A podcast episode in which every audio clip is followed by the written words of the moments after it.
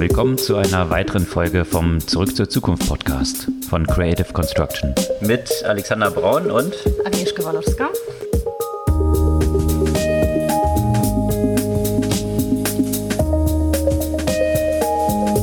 Was gab es Neues letzte Woche? Ich möchte mir gar nicht die Kryptosachen angucken. Mhm. Es ist besser, da aktuell nicht auf die Kurse drauf zu schauen, zumindest wenn man investiert ist. Ansonsten könnte es ganz gut sein, weil es relativ günstig ist, aber man weiß nicht, wo es noch hingeht. Auf jeden Fall gab es dort natürlich wieder jede Menge ja, äh, Crashes und äh, Fluktuationen, um es vorsichtig auszudrücken, und äh, die Konsequenzen, die daraus so entstanden sind, auch für eine ganze Reihe von Mitarbeitern, die in Kryptounternehmen gearbeitet haben und das künftig nicht mehr tun werden. Und das Ganze betrifft ja nicht nur Krypto, sondern auch andere Unternehmen, andere Startups. Bei Klarna geht es gerade auch nicht so toll. Kräftig nach unten, was die Bewertung anging. So man einem Artikel entnehmen kann im Wall Street Journal. Und bei anderen aber auch gute News. Tatsächlich gibt es auch noch Funding zu mindestens gleichen Bewertungen oder zum Teil auch Investmentfonds äh, von äh, oder, oder Fonds, die jetzt geraced werden von Venture Capitalists, die auch ein ganz gutes Zeichen wiederum sind. Mitarbeiter werden entlassen oder beurlaubt bei anderen Unternehmen aus ganz anderen Gründen. Auch bei Google gab es eine Entlassung bzw. Beurlaubung, die für Schlagzeilen gesorgt hat. Und das hat damit zu tun, ob die Künstliche Intelligenz ein fühlendes Wesen sein kann. Und auch bei SpaceX wurden bestimmte Leute gegangen. Und das hat wiederum an Kritik an dem großen Free-Speech-Advokaten Elon Musk zu tun. Der auch anderweitig natürlich wieder in Erscheinung getreten ist. Da gab es einen All-Hand bei Twitter und was es damit so auf sich hatte. Und äh, wenn wir bei Twitter sind, ist Social Media, der ganze Kontext natürlich nicht weit. Da eifern einige Unternehmen TikTok nach, also Facebook und YouTube, die mehr TikTok werden wollen und wie TikTok sich davon differenziert und auch welche Probleme die so mit Nutzerdaten haben und dem chinesischen Zugriff darauf. Ja, apropos Nutzerdaten, in Großbritannien soll es eine Datenschutzreform geben, die die so beliebten Cookie-Freigabe-Banners äh, abschaffen möchte. Und bei Datenschutz, da drängt sich ja immer Apple in den Vordergrund als besonderen Beschützer dieser Daten. Da durchleuchtet jetzt das Bundeskartellamt, ob dieses App-Transparency-Tracking mit dem Wettbewerbsrecht eigentlich vereinbar ist. Ja, bevor wir jetzt in die Themen im Detail einsteigen, kurz die Erinnerung, ihr könnt unseren Podcast gerne abonnieren, einfach auf den Folgen-Button klicken und dann erhaltet ihr die neue Podcast-Folge jeden Dienstag ganz früh automatisch in eurem Feed. Und äh, ja, äh, steigen wir in die Themen ein. Was war denn in diesem Krypto-Umfeld los und äh, wie geht es deinen Bitcoin und hast du die eigentlich noch? La, la, la, la, la. Ich... Äh, Bleibe dabei, ich sehe das als langfristiges Investment und gucke da erstmal nicht rein. Ja, wenn du sie noch äh, hast sozusagen, ne? Das ist ja noch eine besondere Frage, die jetzt so aufgekommen ist. Und zwar vielleicht nochmal zum Kontext.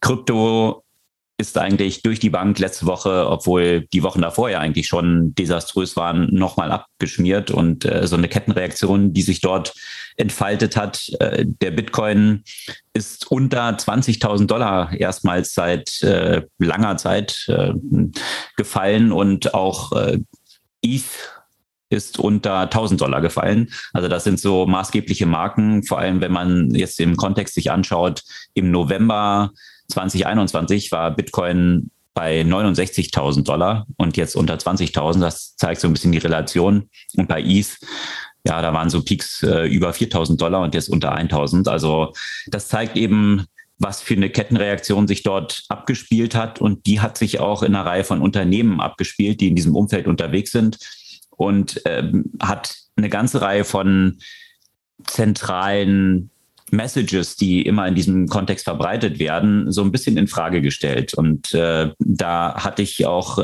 auf LinkedIn eine hitzige Diskussion zu diesem Thema mit äh, mit einzelnen Kryptoverfechtern. Ähm, jetzt sagen wir es mal so, ich bin jetzt auch nicht äh, Ich glaube auch an, an viele Themen, die bei Krypto so möglich sind. Aber äh, was in der letzten Zeit natürlich auch überhand genommen hat, ist, dass viele sehr zwielichtige Player dort auch unterwegs waren, die sich diese Lingo geborgt haben von Dezentralisierung und mhm. gegen die Banken und wir ein Prozent, wir neunundneunzig Prozent gegen die ein Prozent und die Wall Street entmachten und all diese Themen.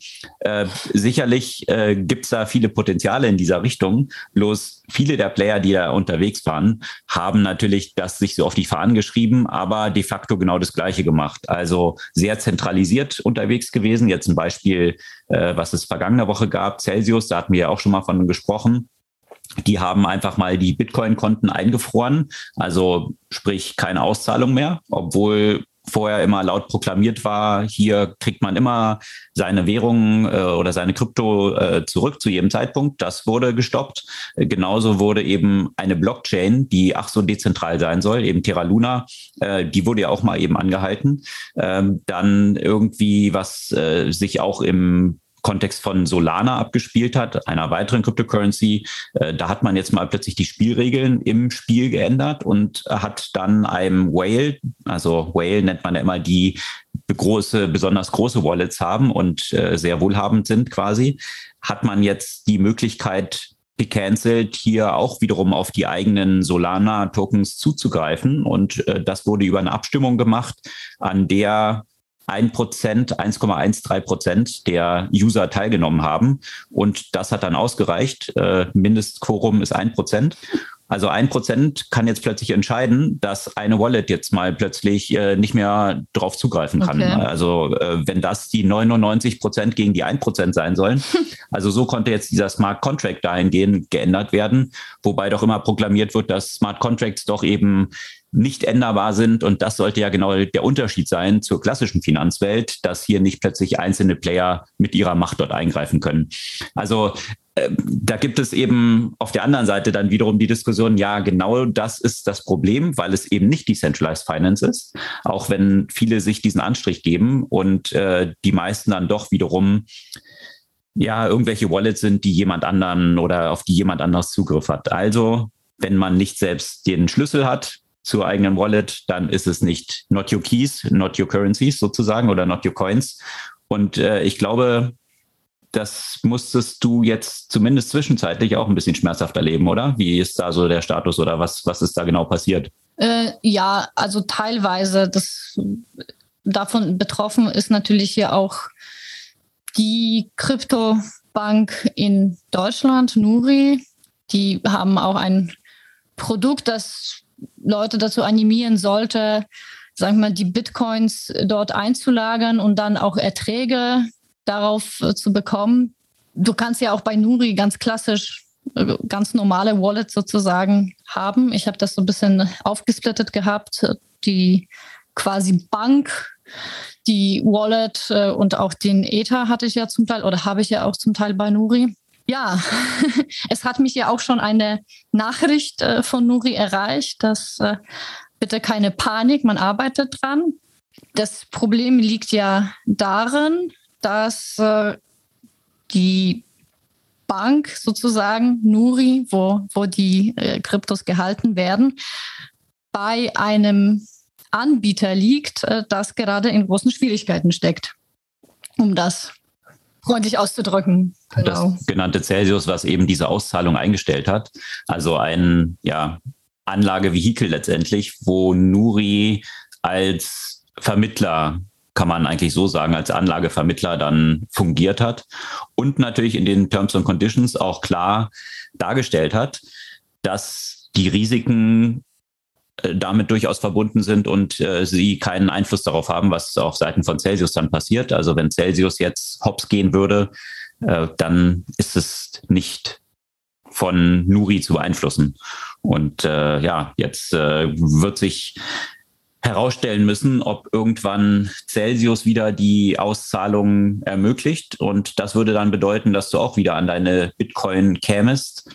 Aber man weiß es noch nicht genau. Das steht noch nicht fest. Äh, Celsius, wohlgemerkt, ist jetzt auch nicht so ein kleiner Player gewesen. Die haben im letzten Jahr eine Finanzierungsrunde von siebenhundertfünfzig mhm. Millionen gemacht zu einer Bewertung von über drei Milliarden. Also ist jetzt nicht so eine kleine Nischenbude, aber was dort hinter den Kulissen gelaufen ist, äh, das erinnert schon sehr an die Finanzkrise von zweitausendacht, wo sehr risikoreiche Wetten damals ja im Immobilienmarkt äh, stattgefunden haben und irgendwelche Pakete geschnürt wurden, die dann weiterverkauft mhm. wurden und keiner wusste so richtig, was das Risiko ist. So ähnlich äh, sind die Transaktionen, die hinter Celsius dann stattfanden, äh, diesmal nicht im, mit Immobilien, sondern mit Krypto. Und äh, hier hat man wahrscheinlich sich ein bisschen zu viel Risiko aufgeladen, um es knapp äh, zu formulieren.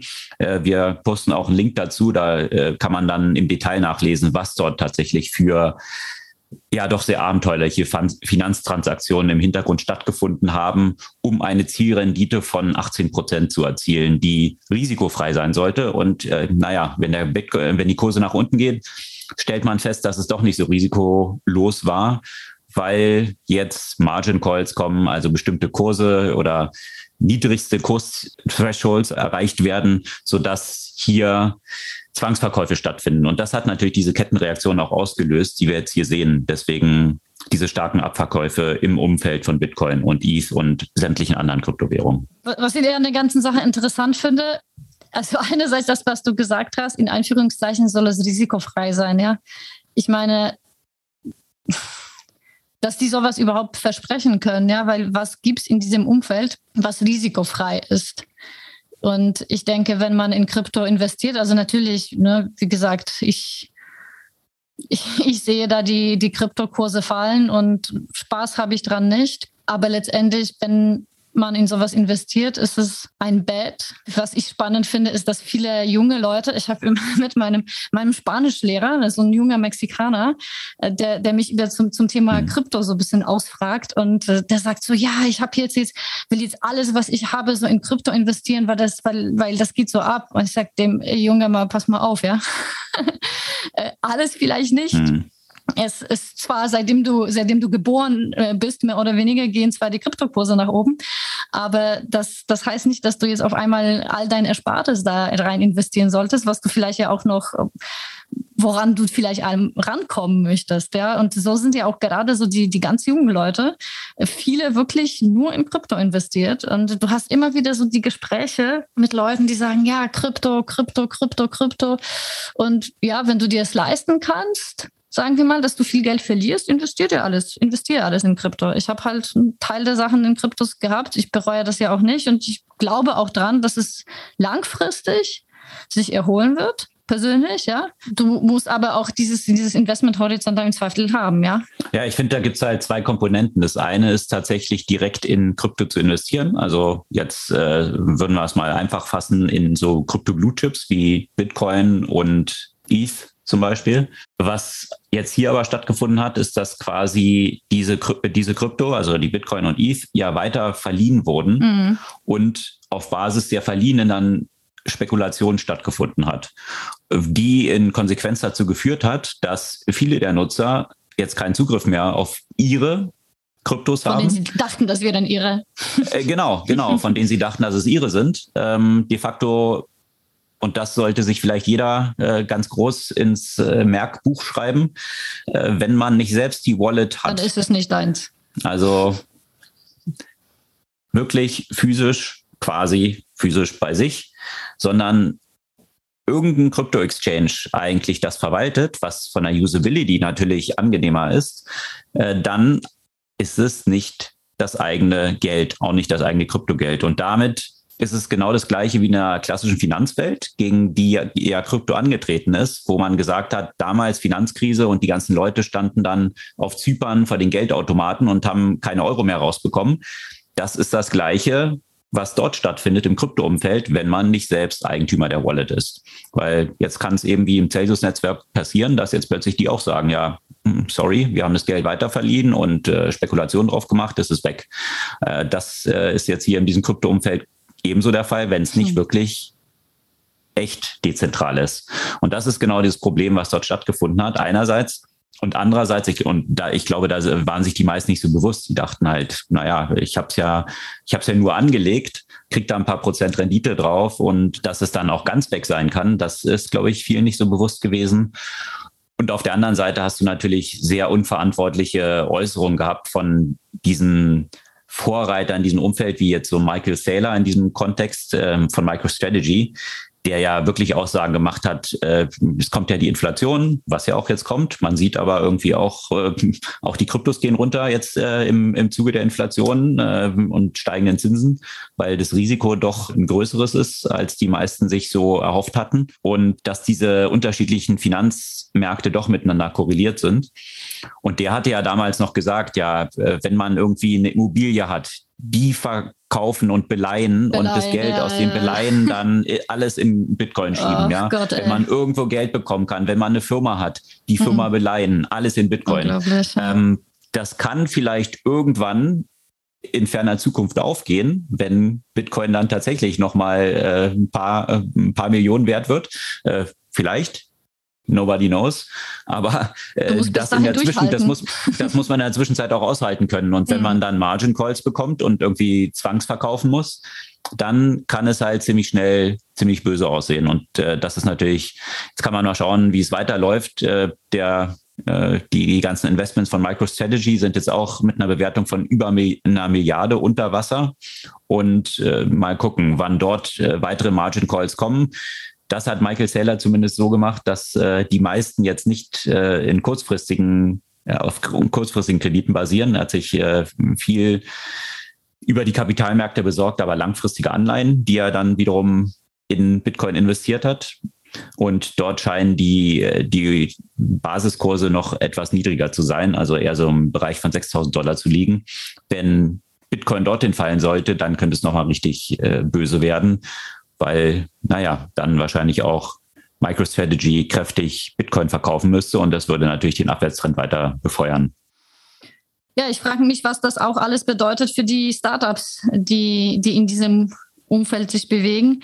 Als ja Leute erfahren haben, dass ich gründen möchte, da hieß es dann ja auch von vielerseits, ja, warum macht ihr was nicht mit Krypto und so weiter? Und natürlich... Also auch wieder hier, ne, langfristig, das Thema Krypto, das Thema De- Decentralized Finance, glaube ich, ha- glaube ich weiterhin dran, gar keine Frage.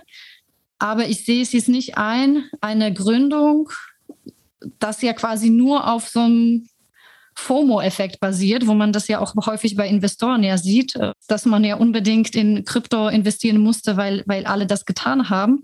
Und dann auf einmal... Wenn so ein Markt nach unten geht, dann gucken alle und, und es gibt eine große Panik. Ich frage mich ja auch, wie es den Startup geben, Startups geben wird, wie zum Beispiel Pile. Das ist ja das, was jetzt gerade die Gründerin von Penta, Jessica Holzbach, gegründet hat, das auch so ein mehr oder weniger Crypto as a Service geben soll. Das ist... Die haben jetzt gerade ein Seed-Funding bekommen. Ich frage mich, wie gut es für die dann ja auch aussehen wird, auch wenn das vielleicht langfristig durchaus ein Thema mit Potenzial ist, ob sie dann ja auch kurzfristig, wenn, sagen wir mal, sich die Kryptokurse nicht in den kommenden sechs bis zwölf Monaten erholen, wie einfach es für die sein wird, an Geld, an frisches Geld von Investoren zu kommen. Ja, das wird sich zeigen. Ich meine, diese... Wellen, die haben wir beide jetzt ja auch schon seit zweitausendvierzehn begleitet. Das ist ja nicht das erste Mal, dass es hier Boom- und Bust-Cycle in diesem Krypto-Umfeld gab und gibt. Was eine Konstante da drin ist, ist, dass viele der heißesten Coins, die so entstanden sind, dann in solchen Bust dann tatsächlich auch Bust gehen und in der nächsten Boomwelle unter ferner Liefen nur noch existieren und keine Rolle mehr spielen.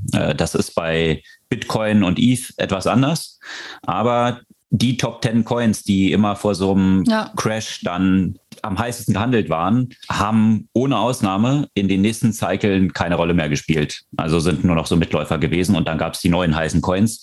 Die einzigen, die dann tatsächlich beständig geblieben sind und immer neue Höchststände erreicht haben, das waren dann tatsächlich Bitcoin und E T H. Das wird wahrscheinlich auch in, in dieser Welle jetzt nicht groß anders sein. Schauen wir mal, ob vielleicht ein paar andere hochgehandelte, ob man jetzt von Solana und Avalanche und ein paar andere spricht, ob die äh, in der nächsten Welle eine große Rolle spielen würden, äh, werden. Wir werden es sehen. Was jetzt aber in diesem Beispiel, was du genannt hast, Pile wahrscheinlich angeht, da geht es ja auch um so Infrastruktur äh, und Zugänge für andere, die dann Banken nutzen können, die dort gelegt werden. Also ich denke, das ist dann wahrscheinlich schon ein bisschen weniger von reinen Hype nur getrieben. Aber jetzt werden sicherlich als Konsequenz von den Crashs, den wir jetzt hier sehen und auch diesen Konsequenzen, die es jetzt auch für deutsche Anleger hat, die glaubten wahrscheinlich in normalen, Anführungsstrichen, sicheren Konten mit Einlagenschutz unterwegs zu sein, was äh, sich jetzt rausstellt, ist nicht der Fall. Mhm. Ich bin mir sicher, dass jetzt künftig hier die Regulatoren noch genauer draufschauen werden und die ganze Regulatorik hier auch kräftig anziehen werden. Und natürlich die Konsequenzen, die sich jetzt auch für Solarisbank und Nuri daraus entfalten könnten. Das ist jetzt gerade so die Diskussion, äh, ob jetzt Solarisbank hier in eine Haftung kommen könnte von dieser ganzen Thematik. Okay. Also das wird automatisch dann dafür sorgen, dass dann Solarisbank solche strafferen Regulierungen auch weitergeben wird an ihre Kunden wiederum, also wie jetzt eben äh, Nuri zum Beispiel oder andere, die äh, ja auf der Basis von, auf der Banklizenz und auch der Technologie dann von Solarisbank wiederum laufen. Also von daher, da wird sich schon viel verändern und äh, die Frage wird sich dann auch stellen, wie stark der Rush jetzt sein sollte von vielen Banken, hier jetzt auch in den Krypto-Kontext äh, zu gehen. Ja, da gab es ja auch schon viele Diskussionen rund um die ganzen Volks- und Raiffeisenbanken. Ist ja auch sehr umstritten, äh, ob die das jetzt anbieten sollten oder nicht anbieten sollten. Ja, m- man wird sehen. Also äh, ich, ich glaube nach wie vor an, äh, an, an dieses ganze Potenzial, was dort existiert. Aber diese erste Hypewelle ist jetzt gerade mal wieder mal wieder, wohlgemerkt, ins Gegenteil geschlagen. Und äh, wenn das jetzt aber Pile und so andere die Infrastruktur bauen, das ist ja eher l- längerfristig dann angelegt. Sicher, längerfristig angelegt. Äh, deswegen sage ich ja, ne, wie ist es ja mittelfristig, weil das schreckt ja auch potenzielle Kunden, also im Sinne von Banken ja auch häufig ab und so weiter. Und deswegen meine ich, man braucht dabei so einem Thema im Zweifel halt längeren Atem. Absolut. Aber was mich auch so ein bisschen nervt, weil du jetzt gerade sagst, eben Investoren mit längeren Atem, äh, die Investoren, äh, V Cs haben natürlich in diesem Run-Up, diesem absoluten Hype, natürlich hier auch kräftig Druck gemacht. Also Coinbase und Co. konnten nicht mhm. ausreichend Mitarbeiter einstellen und man hat gepusht und ihr müsst noch schneller wachsen und noch ein paar tausend Mitarbeiter mehr und hier noch und da noch. Und jetzt, hoppla, stellt Coinbase fest, dass jetzt, wo das Trading-Volumen stark zurückgeht, die Nutzerbasis rückläufig ist, dass sie dann plötzlich viel zu viele Mitarbeiter haben und die Kosten denen durch die Decke gehen. Die haben jetzt bekannt gegeben, dass sie achtzehn Prozent der Mitarbeiter entlassen. BlockFi hat bekannt gegeben, dass sie zwanzig Prozent der Mitarbeiter entlassen. Crypto Punkt com hat angegeben, dass sie jetzt fünf Prozent im ersten Schritt mal an Mitarbeiter entlassen. Also da sind natürlich jetzt auch in dieser Boomphase extreme Kostenbasen aufgebaut worden äh, mit einem absoluten Overhiring, was dort statt, stattgefunden hat. Und äh, ja, mal schauen, das kommt jetzt auf so ein normaleres Niveau zurück und äh, im gleichen Kontext andere Hype-Themen, Buy Now, Pay Later, Klarna hatten wir auch schon häufiger äh, drüber gesprochen. Da gab es einen interessanten Artikel vergangene Woche im Wall Street Journal. Die waren ja mal mit sechsundvierzig Milliarden bewertet, Klarna, natürlich auch das Hype-Thema der letzten äh, Welle. Alle wollten Buy Now Pay Later machen und äh, jetzt äh, verbrennen sie natürlich extrem viel Geld und müssen neues Geld aufnehmen. Das war mal kolportiert worden, sie wollten zu sechzig Milliarden neues Geld aufnehmen. Dann hat man festgestellt, whoops, äh, das äh, werden sie wohl doch nicht schaffen. Äh, dreißig Milliarden war dann die Korrektur nach unten von den sechsundvierzig Milliarden, zu denen sie zuletzt gefundet waren. Und jetzt, wie gesagt, in dem letzten Artikel im Wall Street Journal wird gemunkelt, dass sie jetzt wahrscheinlich auf einer Bewertung von nur fünfzehn Milliarden neues Geld aufnehmen werden. Also da ist die Euphorie doch sehr stark verflogen. Und das wird auch interessant sein zu sehen, wie sich das jetzt in diesem ganzen Umfeld Buy Now, Pay Later, wie sich das über die ganze Industrie auswirkt. Das hatten wir ja schon so ein bisschen vorhergesehen, wenn man sich angeschaut hat, wie sich Firmen in den Public Markets nach unten entwickelt hat, dass wahrscheinlich die Bewertung bei Klarna nicht haltbar sein würde. Und das sieht man jetzt definitiv hier in, in dieser weiteren Korrektur, die jetzt anzustehen scheint.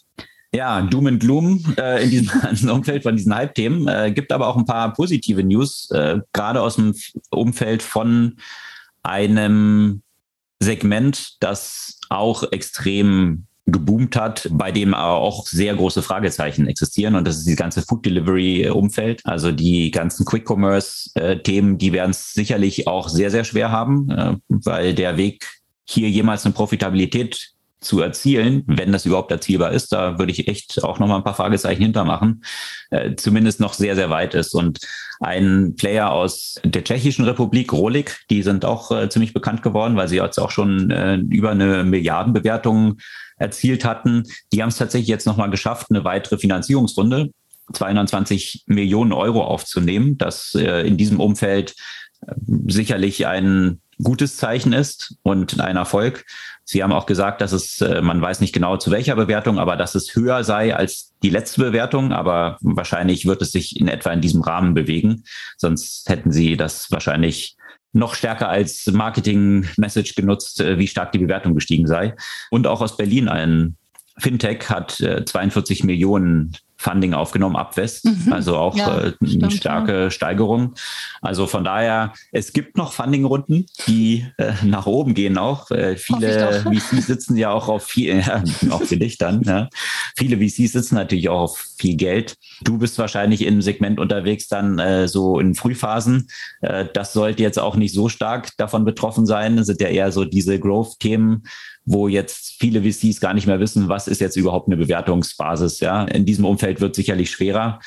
Und auch so ein eher Frühphasen-Investor wie Project A, die haben jetzt ja auch bekannt gegeben, dass sie mhm. den größten Fonds ihrer Geschichte jetzt aufgelegt haben. Also da gibt es schon noch Appetit und auch viel Geld, was natürlich noch unterwegs ist. Aber klar, das ganze Investmentklima ist ähm, von sehr viel Unsicherheit geprägt aktuell.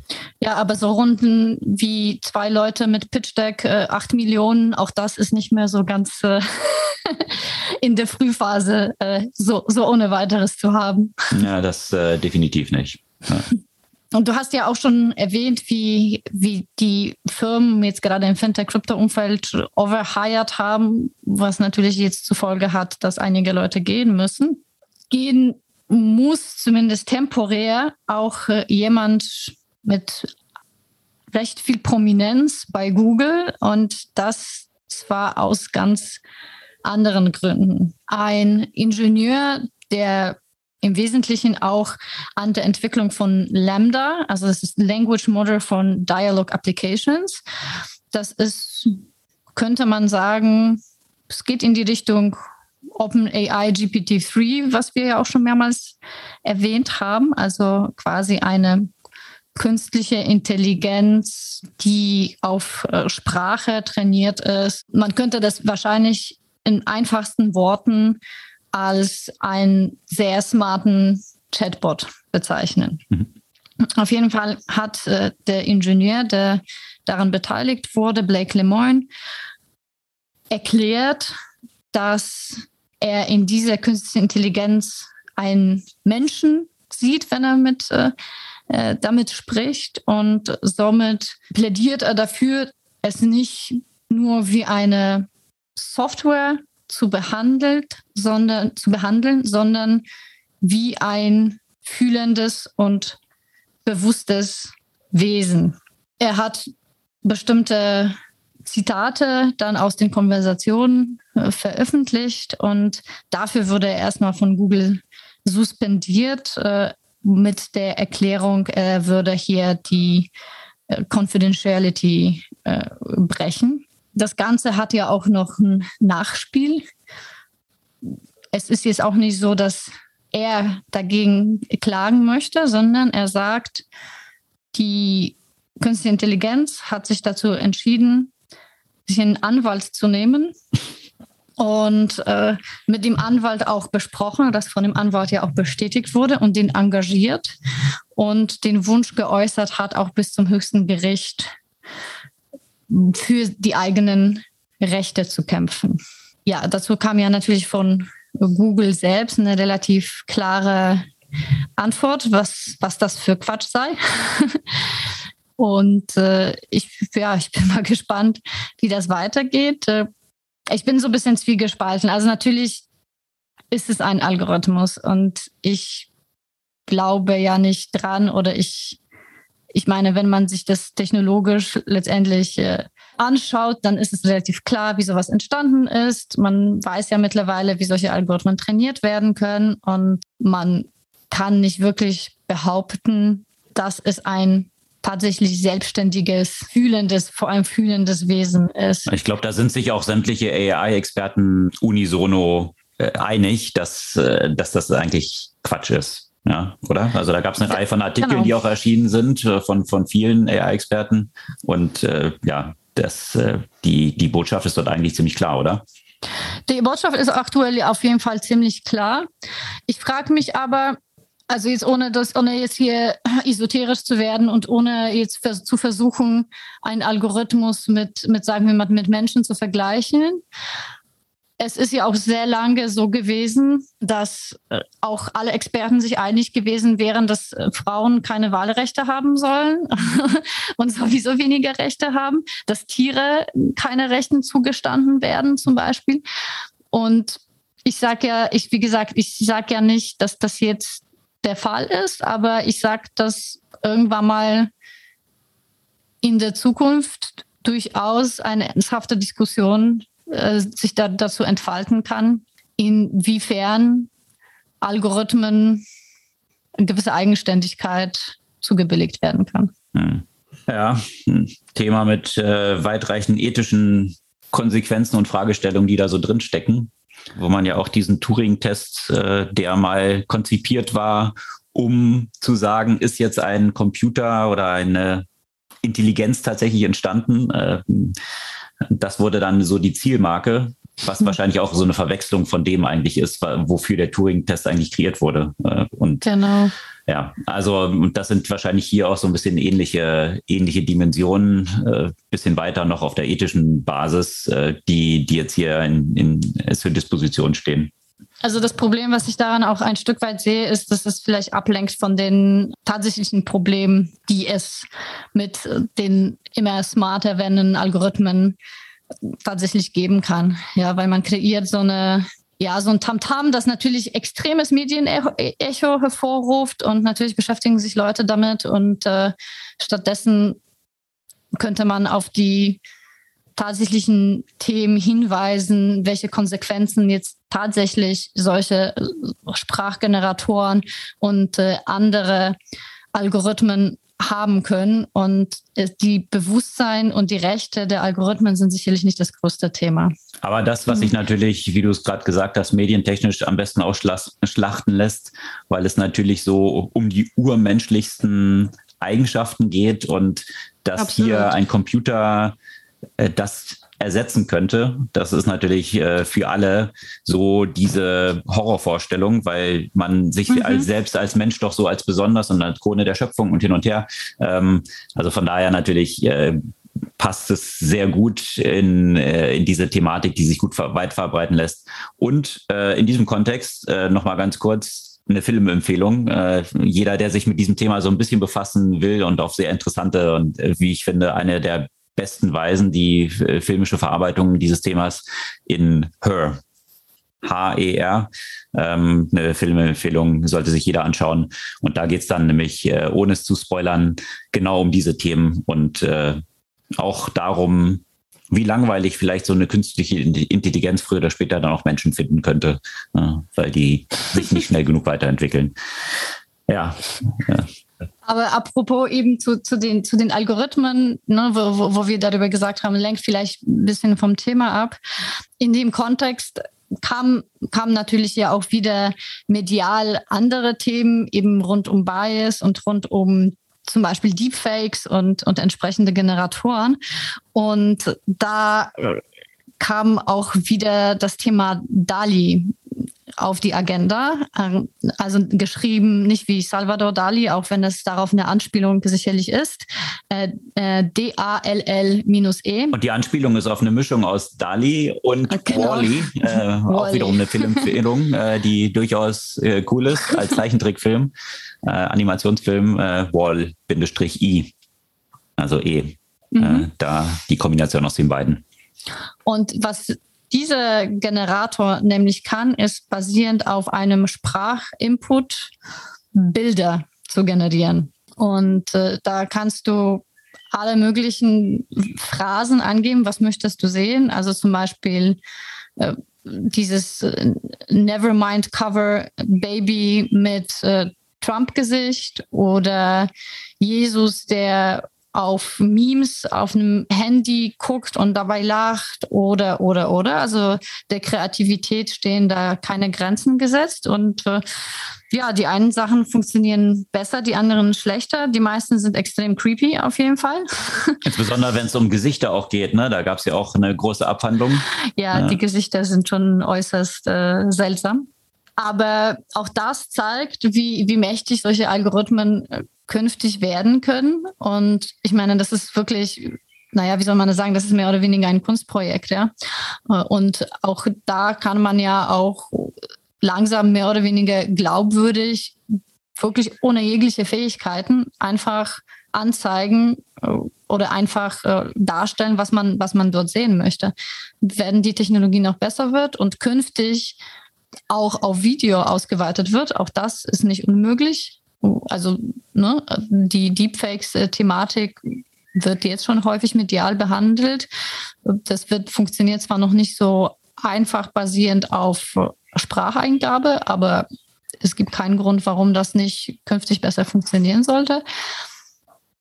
Ist es schon ein mächtiges Instrument in Händen von jemandem, der zum Beispiel was Böses haben möchte. Es ist aber auch ein mächtiges und spannendes Instrument in Händen von allen anderen Menschen, die nichts Böses wollen, aber zum Beispiel eine perfekte Möglichkeit, um Bilder für eine Präsentation oder für was auch immer zu generieren, indem ich einfach sagen kann, oh, ich möchte ein Bild, das das darstellt. Ich brauche dann keine echten Darsteller, ich brauche keine echte Fotografien. Ich kann so ein Bild einfach äh, algorithmisch erstellen lassen. Und ich brauche auch keine Designer mehr, die äh, nee. jetzt äh, hochbezahlt vor Photoshop sitzen und äh, meine Vorstellung versuchen, als Bild umzusetzen, äh, sondern ich kann das innerhalb von Sekunden durch diese künstliche Intelligenz erstellen lassen und mhm. in vielerlei Hinsicht wirklich auch ja, überraschend gut erstellen lassen. Ja. Das ist schon faszinierend, was dort möglich ist.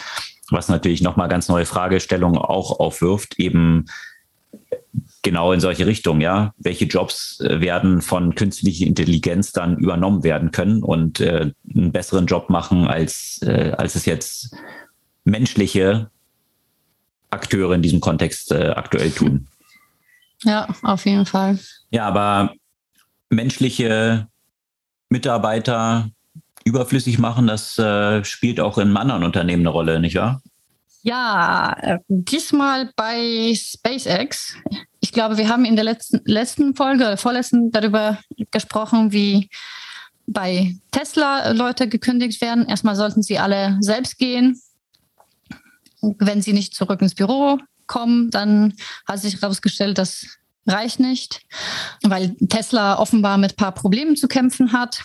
Jetzt ist SpaceX betroffen, auch eine weitere Kampagne von Elon Musk, und zwar nicht aufgrund von akuten Geldproblematik, sondern weil sich die Leute erlaubt haben, den Elon Musk, dem Free Speech so wichtig ist, zu kritisieren.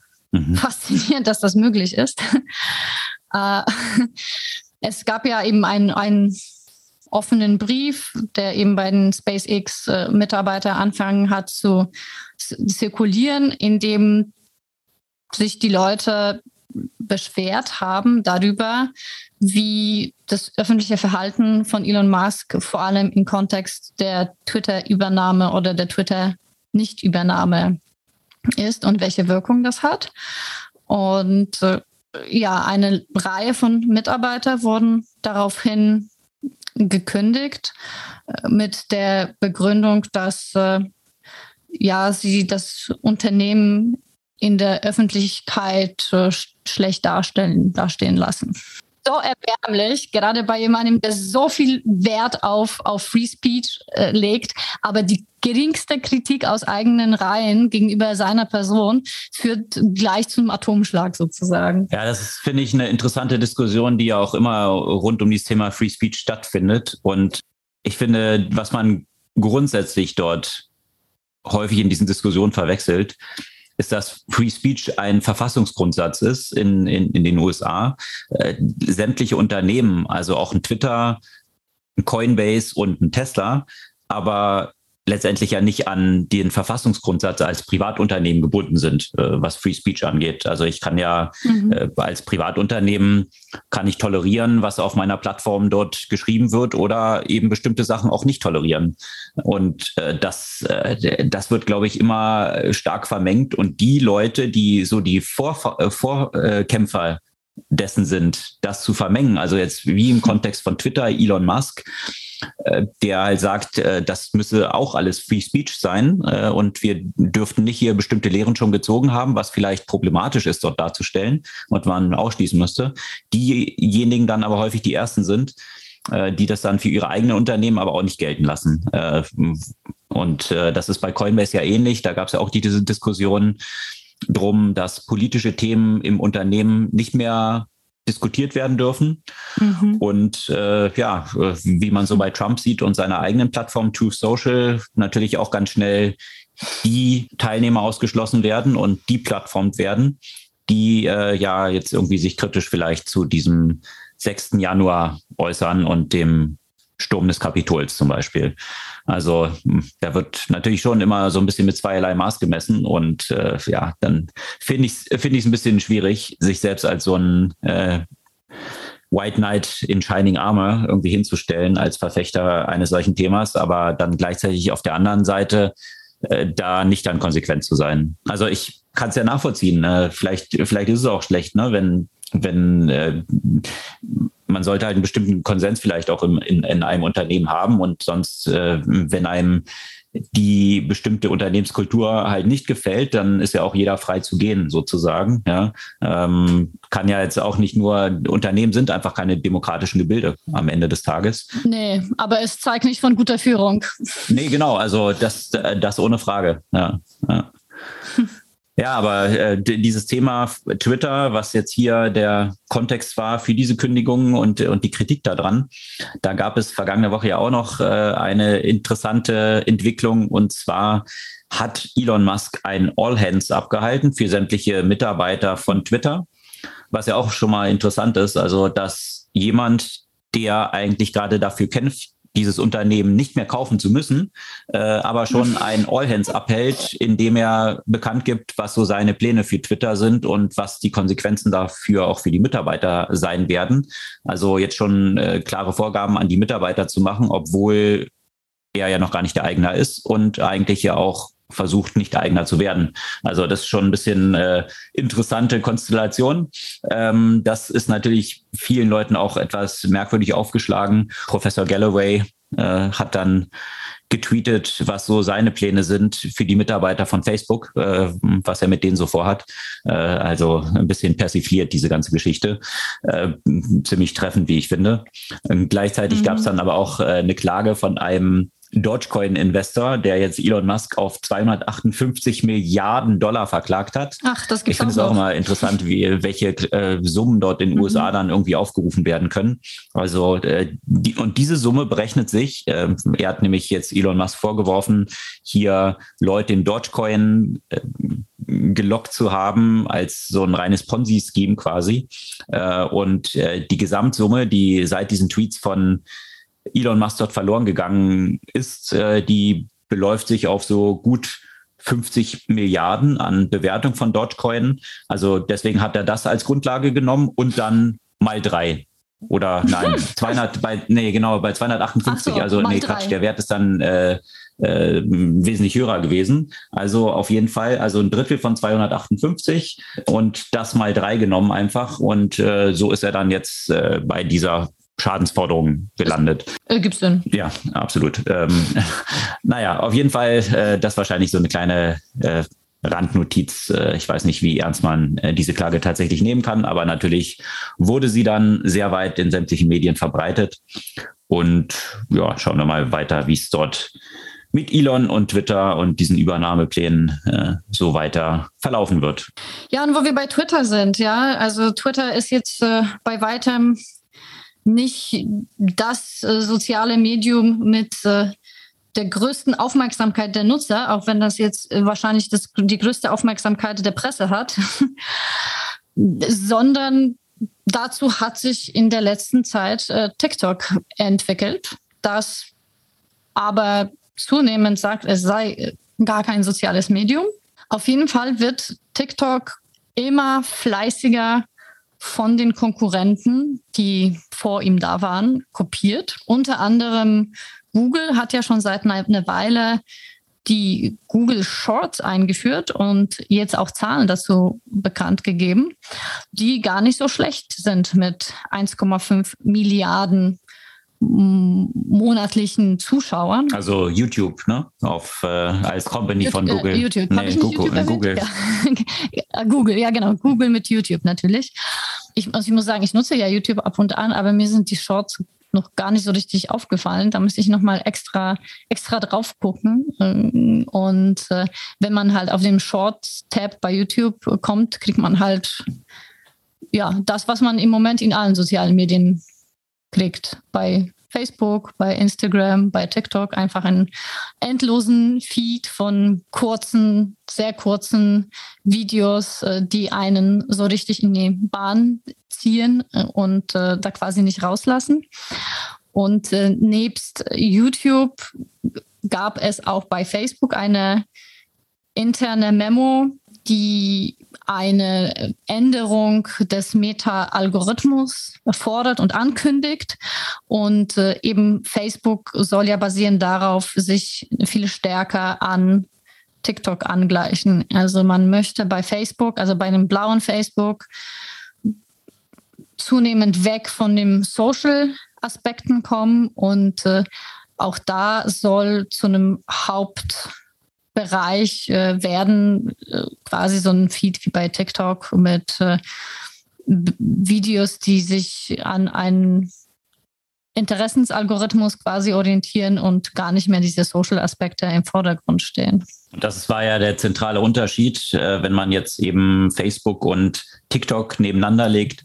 Bei Facebook war ja alles zentriert um, wen kenne ich, wer sind meine Freunde, Freunde in Anführungsstrichen, also mhm. mit wem bin ich connected dann auf Facebook und äh, ich würde von denen eben die Sachen angezeigt bekommen, wohingegen TikTok ja einen komplett anderen Approach hatte, einfach nur durch einen Algorithmus gesteuert, unabhängig davon, ob ich mit jemand connected oder befreundet bin, also so einen interessensbasierten Algorithmus.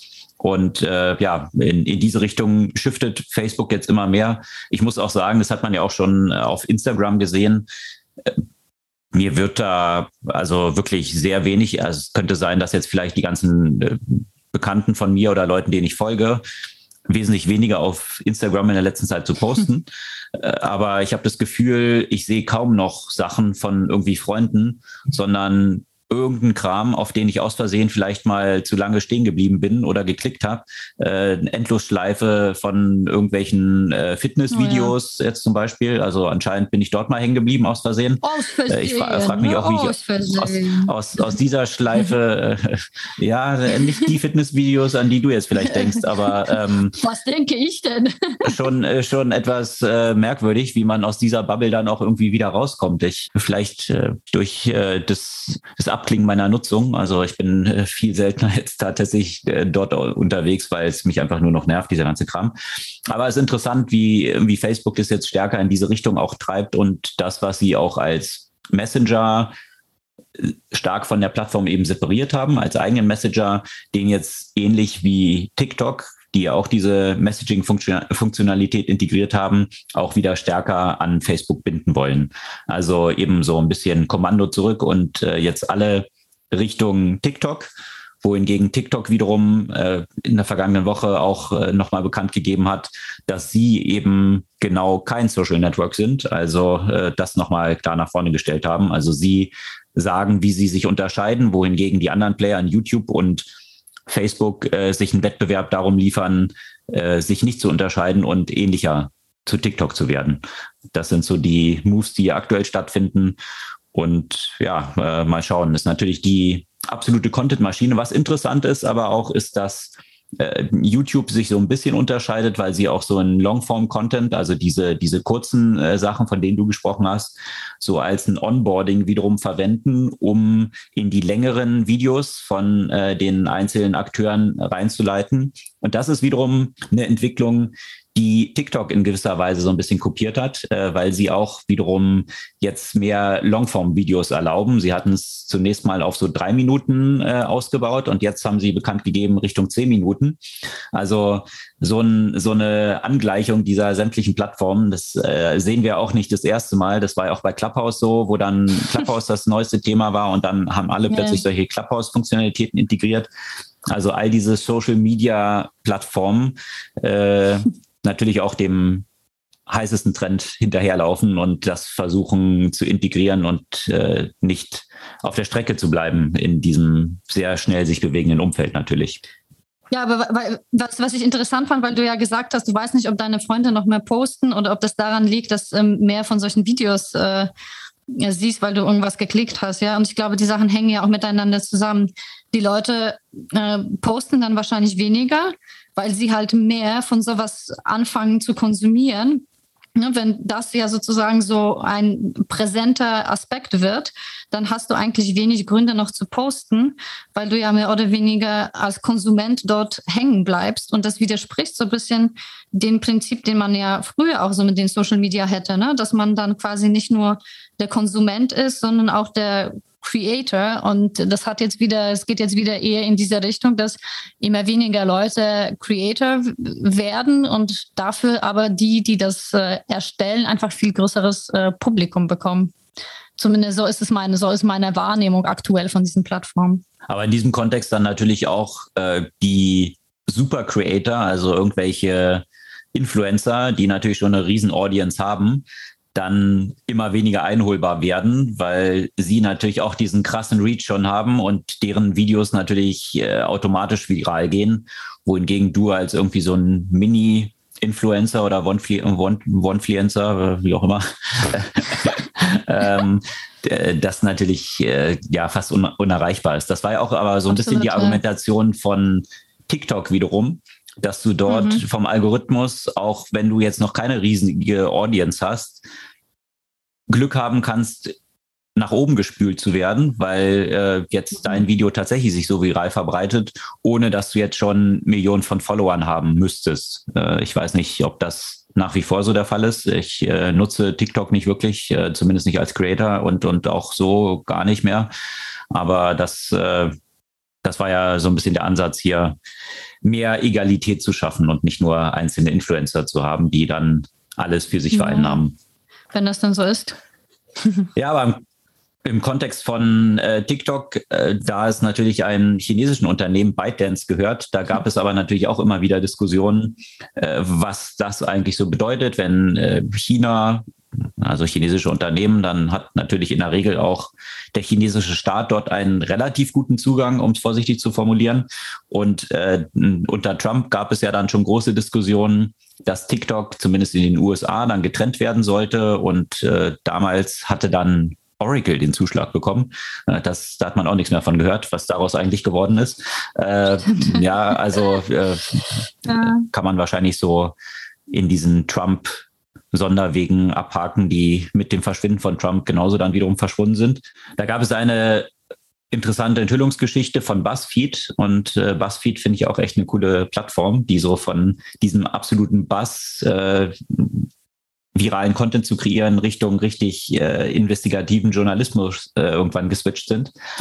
Und die haben eine interessante Story von Audiodokumenten, äh, von internen Meetings, von TikTok oder bei ByteDance, wo diskutiert wurde, der Zugriff auf die Nutzerdaten durch den chinesischen Staat letztendlich. Und äh, da ist, geht ziemlich klar daraus äh, hervor, dass äh, hier diese Nutzerdaten natürlich Richtung China ziemlich offen liegen. Und natürlich auch eben Nutzerdaten, in diesem Artikel geht es jetzt von U S-Nutzern, aber es ist ja dann davon auszugehen, dass es natürlich Nutzer aus Europa genauso betreffen wird. Also diese Fragestellung rund um, wer hat eigentlich Zugang zu den Nutzerdaten, äh, hier ziemlich klar noch beantwortet werden kann. Wenn es ein chinesisches Unternehmen ist, dann hat China dort auch Zugriff zu. Und das ist natürlich, äh, ja, ich kann mir schon vorstellen, auch im Kontext einer Regierung Biden oder auch überhaupt äh, auch in Europa Nutzerdaten, Privacy-Themen, Das wird sicherlich auch nochmal eine Betrachtung aus dieser Regulierungsperspektive dann geben. Ja, und apropos Regulierung. Wir haben ja auch in der letzten Zeit einige Male über Regulierungen in Großbritannien gesprochen und äh, häufig war es halt so, wie dann zum Beispiel bei den Digital Services Act, dass man das Gefühl hatte, die sind zwar aus der E U raus, aber wollen das Ganze dann doch noch irgendwie beibehalten. Ähm, das sieht anders aus bei dem Thema Cookies. Es soll jetzt eine neue Regulierung in Großbritannien kommen, die die Cookie die die Pop-ups sozusagen, für die bei jeder Website erscheinen mit der Bitte um Bestätigung der Cookie-Präferenzen, die sollen jetzt abgeschafft werden. Und ich muss sagen, da könnte sich mal vielleicht die E U an Großbritannien orientieren, weil ich weiß nicht, ob jemand den Erfolg dieser Regulierung misst. Ich denke, jede Befragung von Nutzern würde bestätigen, dass es sich hier nicht um Erfolg handelt, weil jeder einfach, einfach auf irgendetwas klickt, was gerade verfügbar ist, wenn er oder sie auf die Website kommen möchte. Das Ganze soll in Großbritannien durch ein Opt-out-Modell ersetzt werden. Viele Details gibt es dazu nicht. Ich bin mal gespannt, wie sie das lösen. Ich würde ja auch dafür plädieren, dass man in Europa eine neue Lösung dafür findet, weil das ist zum Teil auch, auch so, wie das umgesetzt wurde, gerade auf Mobiltelefonen. Ja. Ich weiß nicht, ob dir das auch mal ab und zu mal passiert. Du kommst mhm. ja gar nicht an die Website, weil äh, du das kannst ja gar nicht runterscrollen und so weiter. Und du weißt, du willst an einen Content kommen und von lauter Cookie-Einstellungen hast du eigentlich gar keine Chance, ja. zu dem Inhalt und zu kommen. Und der Inhalt liegt hinter so vielen Barrieren. Also zunächst mal dieser Cookie, dann poppt in der Regel, wenn man das irgendwie geschafft hat, dann wegzuschalten, dann poppt der Newsletter auf, den man noch abonnieren soll. Und dann muss man zwischen Werbeanzeigen diese zwei, drei Zeilen äh, suchen, die irgendwie Content sind. Also ja, die User Experience äh, hat sicherlich nicht davon profitiert, von dieser ganzen Entwicklung. Und in, inwiefern wirklich tatsächlich die Privacy nee. von Nutzern davon profitiert hat, da würde ich auch nochmal ein großes Fragezeichen hintermachen, weil natürlich die Aufstellung auch so mhm. ist, dass schon ziemlich klar vom Design auch ist, von diesen Cookie-Bannern. Da hatten wir auch schon mal von berichtet, dass die tatsächlich auch äh, als nicht rechtens jetzt deklariert wurden ähm, vom Regulator, so wie sie äh, konstruiert sind. Aber äh, weil man ganz klar eigentlich äh, auf einen bestimmten, also das Bestätigen in der Regel hingeleitet wird und äh, das Nicht-Bestätigen erfordert mindestens zwei Klicks, wohingegen das Bestätigen einen Klick erfordert, was in Resultat dann dafür, genau. dazu führt, dass halt die meisten Leute es einfach bestätigen. Und außer viel verschwendeter Zeit und extra Klicks, äh, da nicht viel wirklich erreicht wurde dann. Also da äh, bin ich auch gespannt. Und äh, was eben auch nicht erreicht wurde, war, kleinere zu stärken, was eigentlich auch das Ziel war. Und eigentlich die großen, die Big Techs äh, zu schwächen. Und äh, das Gegenteil war auch hier davon der Fall, weil die Großen es natürlich sich leisten können, das äh, entsprechend einfach zu integrieren, wohingegen kleinere damit größere Kosten haben. Also auch da ist äh, nach der Einführung sind die Big Techs hier stärker aufgestellt gewesen als die Kleinen, die eigentlich gestärkt werden sollten. Ja, in ähnlichen Kontext ist ja auch Apple unterwegs, äh, was die Privatsphäre der Nutzer angeht, die sie immer ganz groß als Werbebotschaft äh, an die Glocke hängen. Interessanterweise ja aber dann gleichzeitig ja, einen hohen zweistelligen Milliardenbetrag äh, jedes Jahr von Google bekommen, äh, um Google als die Default-Suchmaschine im ganzen Apple-Universum äh, zu haben, wo man sich dann auch so fra- die Frage stellen kann, wenn ihnen die Privatsphäre der Nutzer so wichtig ist und sie Google immer kritisieren, wie Google mit Privatsphäre und Daten der Nutzer umgeht, warum integrieren sie dann Google? Könnten die paar Milliarden, die sie bekommen, dafür eine Rolle spielen? Also ähm, da kann man sich grundsätzlich so die Frage stellen, äh, wie viel davon, was Apple dort betreibt, ist natürlich auch Marketingbotschaft. Und äh, besonders kann man sich natürlich auch die Frage stellen, in diesem Kontext vom A T T, also dem App Transparency Tracking, äh, das Apple ja eingeführt hatte. Und da geht es darum, welche Daten an Apps dann weitergegeben werden können. Und das war natürlich ein ziemliches Desaster für sämtliche großen Werbeplattformen. Also Facebook hat hier, wenn man sich die Zahlen auch anschaut und die Konsequenzen, die es auf den Aktienkurs von Facebook gehabt hat, einen hohen zweistelligen Milliardenbetrag dadurch verloren durch diese Einführung. Und äh, viele Tracking-Mechanismen funktionieren nicht mehr wirklich richtig gut. Also jetzt wirklich äh, Conversions zu tracken. Hier sind große Probleme aufgetreten. Das ist viel undurchsichtiger geworden und äh, natürlich mit entsprechenden negativen Konsequenzen für die ganze Werbeindustrie. Ob die Nutzer davon, davon profitiert haben, das äh, kann man auch mal hinterfragen. Profitiert davon hat aber auf jeden Fall Apple, weil sie natürlich ein eigenes Werbeprodukt auch anbieten und äh, hier natürlich Tracking betreiben. Und das ist jetzt etwas, womit sich äh, seit vergangener Woche das Bundeskartellamt beschäftigt. Und die wollen jetzt mal durchleuchten. Und ich finde, das ist auch tatsächlich an der Zeit. Ähm, ich hat mich äh, gewundert, dass es so lange gedauert hat, ob diese Einführung tatsächlich mit dem Wettbewerbsrecht vereinbar ist. Also so, so sehr ich kein Fan von Facebook bin, ist natürlich diese Maßnahme, die Apple hier mit der Macht, die sie über iOS haben, ergriffen haben, natürlich ein schwerer Schlag gegen sämtliche anderen, also gegen Facebook und auch in Google. Google hat aber auch noch das eigene Netzwerk, von daher sind sie da ein bisschen unabhängiger, äh, Facebook definitiv nicht. Und äh, natürlich auch tatsächlich eben äh, kleine Händler, die über Facebook recht effektiv Werbung betreiben konnten. Äh, da sind die Preise extrem nach oben gegangen für die, jetzt neue Nutzer zu erreichen. Also äh, da kann man sich schon fragen, was ist der, also das Nettoresultat dieses App Transparency Trackings für Nutzer und auch für Werbetreibende? Und ja, schaufelt sich Apple hier nicht in erster Linie selbst einfach die Werbegelder zu. Und äh, das finde ich deswegen gut, dass es hier mal das Kartellamt durchleuchtet und sich anschaut, äh, ist diese Einführung tatsächlich mit dem Wettbewerbsrecht vereinbar. Ja, ich bin sehr gespannt. Was ich mich halt bei dem in dem Kontext gefragt habe, ich glaube, da muss ich mal wieder ein bisschen das E U-Recht studieren. Welche Konsequenzen wird das dann für die äh, gesamte Europäische Union haben, wenn ein bestimmter Entscheid von dem Bundeskartellamt äh, vorliegt? Und in welchen Fällen, weil solche Antitrust-Verfahren werden ja auch äh, zum Teil, sagen wir, auf der europäischen Ebene mhm. ja auch äh, vorangetrieben.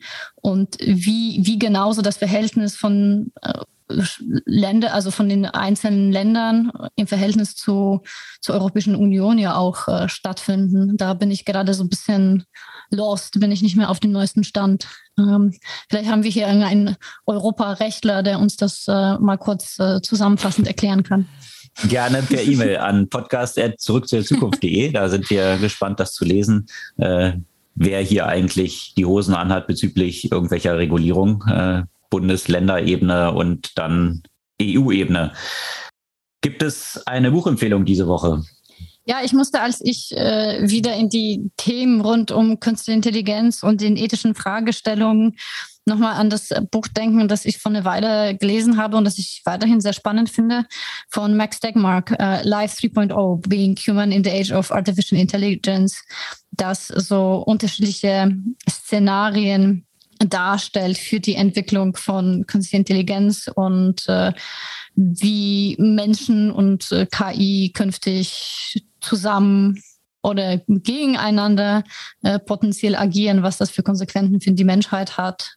Das, äh, ja, also man muss ja auch nicht mit allen seinen Szenarien einverstanden sein, aber es ist eine interessante Mischung von einer ja, eine Science-Fiction-Betrachtung und äh, doch eine Betrachtung, die natürlich auf äh, seinem Wissen in, in diesem Bereich basiert. äh, und kann ich auf jeden Fall äh, jedem Max empfehlen. Max Tegmark, der Autor, äh, was ist so sein Kontext? Ist er tatsächlich A I-Experte oder ist es einer von den vielen, die so über A I schreiben, aber nicht wirklich Experten in diesem Umfeld sind?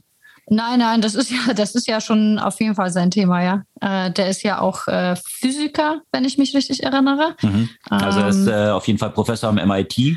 Genau, Professor am M I T. Also das ist jetzt nicht äh, mhm. einfach mal ein Autor, äh, der, der sich mal ein bisschen eingelesen hat in künstliche Intelligenz und meint dazu äh, Meinung zu haben. Also na gut, wie, aber, aber es wurde ja auch immer auch so ein Stephen Hawking zum Beispiel vorgeworfen, ähm, obwohl mhm. er natürlich äh, sicherlich Ausnahmephysiker ist, äh, das äh, gewesen ist, das äh, stellt keiner in Frage, aber äh, von vielen, die sich wirklich mit künstlicher Intelligenz auskennen, und Stephen Hawking hatte ja dort äh, sehr große Horrorszenarien äh, auf, mhm. aufgefahren bezüglich künstlicher Intelligenz, Elon Musk auch, äh, haben dann doch die wirklichen künstlichen Intelligenz-Experten äh, häufig gesagt, dass die vielleicht in ihrem äh, Gebiet Experten dort sind, also in Physik, aber letztendlich von künstlicher Intelligenz keine Ahnung haben und deswegen diese Einschätzung äh, ziemlich verfehlt sei.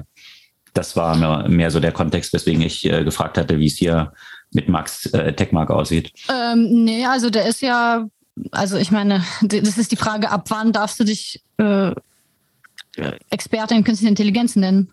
Was, also, ne? Also, was ist so, also der hat ja auch mhm. in dem Bereich Research getrieben, der ist, der hat einen mathematischen Background. Mhm. Also, das ist jetzt, äh, sagen wir mal, wenn man sich so seine Karriere analysiert, dann ist es jetzt äh, nicht so, dass mhm. er so auf einmal irgendwann mal zu K I gekommen ist, sondern das sind ja, also Machine Learning sind Themen, mit dem du, mit dem er sich beschäftigt hat. Der hat ja auch äh, sich mit, sagen wir mal, Modellen in Astrophysik sozusagen mhm. auch beschäftigt.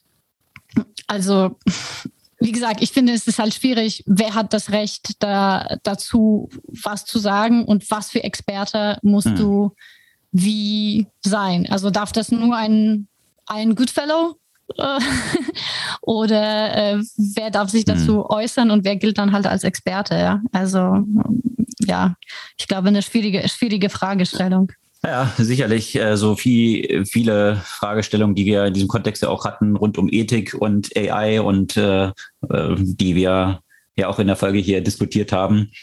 Natürlich. Also auf jeden Fall ist er qualifizierter als Precht, der ja auch meint, dass du die ganze Exakt. Zeit den Mund aufmachst. Das war auch so mehr so diese Themen, auf die ich anspielte und eben auf viele, die im A I-Umfeld unterwegs sind und sagen, diese Artificial General Intelligence ist eben doch nicht noch, äh, doch noch lange nicht so nah und wir werden es auch in unserer Lifetime nicht mehr erleben, ähm, was viele A I-Experten wiederum sagen, wo hingegen viele, die die Gefahren so an die Wand malen, dann sagen, dass es doch näher ist. Schauen wir mal. Auf jeden Fall äh, hier Live drei Punkt null, äh, Live drei Punkt null, Being Human in the Age of Artificial Intelligence. Hier die Buchempfehlung dieser Woche. Könnt ihr euch ein eigenes Bild dazu machen. Das soll es für heute gewesen sein. Sämtliche Themen, über die wir gesprochen haben und die Artikel verlinken wir natürlich immer in unseren Podcast-Shownotes und wir freuen uns über eure Kommentare, euer Feedback, eure Bewertung auch auf den Podcast-Plattformen, gängigen Podcast-Plattformen, die ihr so nutzt. Wir freuen uns, wenn ihr auch kommende Woche wieder dabei seid. Bis dann.